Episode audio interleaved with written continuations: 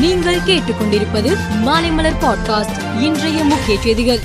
ஜார்க்கண்டில் தமிழக மருத்துவ மாணவர் மதன் உயிரிழந்தது தொடர்பாக விசாரணை மேற்கொள்ள வலியுறுத்தி ஜார்க்கண்ட் மாநில முதல் மந்திரிக்கு முதலமைச்சர் மு க ஸ்டாலின் கடிதம் எழுதியுள்ளார்.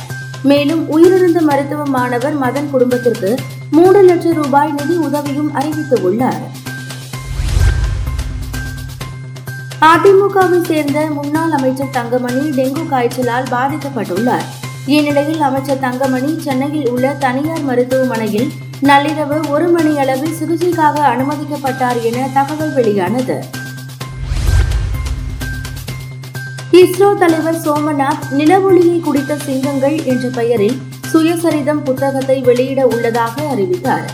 அதில் முன்னாள் இஸ்ரோ இயக்குனர் கே சிவன் குறித்து சில விமர்சன கருத்துகள் சர்ச்சையை ஏற்படுத்தியதை தொடர்ந்து தனது சுயசரிதை புத்தகத்தை வெளியிடுவதில் இருந்து விலகுவதாக இஸ்ரோ தலைவர் சோமநாத் தெரிவித்துள்ளார்.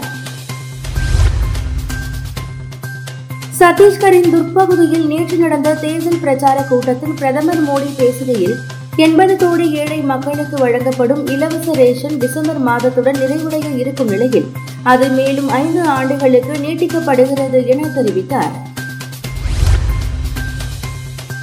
சத்தீஸ்கர் மாநில சட்டசபை தேர்தலை முன்னிட்டு காங்கிரஸ் தலைவர் ராகுல் காந்தி தேர்தல் பரப்புரையில் ஈடுபட்டுள்ளார்.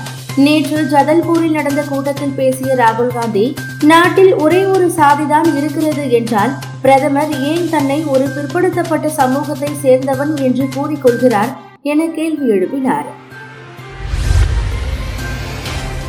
இஸ்ரேல் பாதுகாப்பு மந்திரி யோ கேலன் கடந்த இரு தினங்களில் வடக்கு எல்லை மற்றும் தெற்கில் சுற்றுப்பயணம் செய்தார். அதன்பின் செய்தியாளர்களிடம் பேசிய அவர் இஸ்ரேலிய படைகள் காசாவில் அமாஷ் பயங்கரவாதிகளுடன் கடும் சண்டையில் ஈடுபட்டு உள்ளன. அமாஷ் காசா தலைவரை கண்டுபிடித்து ஒழித்து கட்டுவோம் என்று தெரிவித்தார்.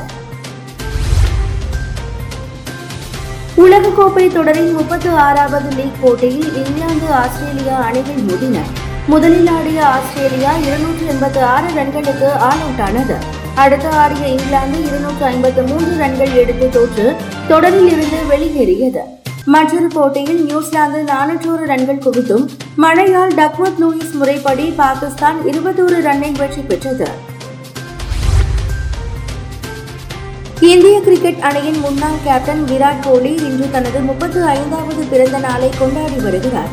ஒடிசா மாநிலத்தின் மணல் சிற்ப கலைஞன் சுதர்ஷன் பட்நாயக் பூரி கடற்கரையில் பேட் மற்றும் பந்துடன் கூடிய விராட் கோலி மணல் சிற்பத்தை வரைந்து பிறந்தநாள் வாழ்த்துகள் தெரிவித்துள்ளார் மேலும் செய்திகளுக்கு மாலை மலர் பாட்காஸ்டை பாருங்கள்.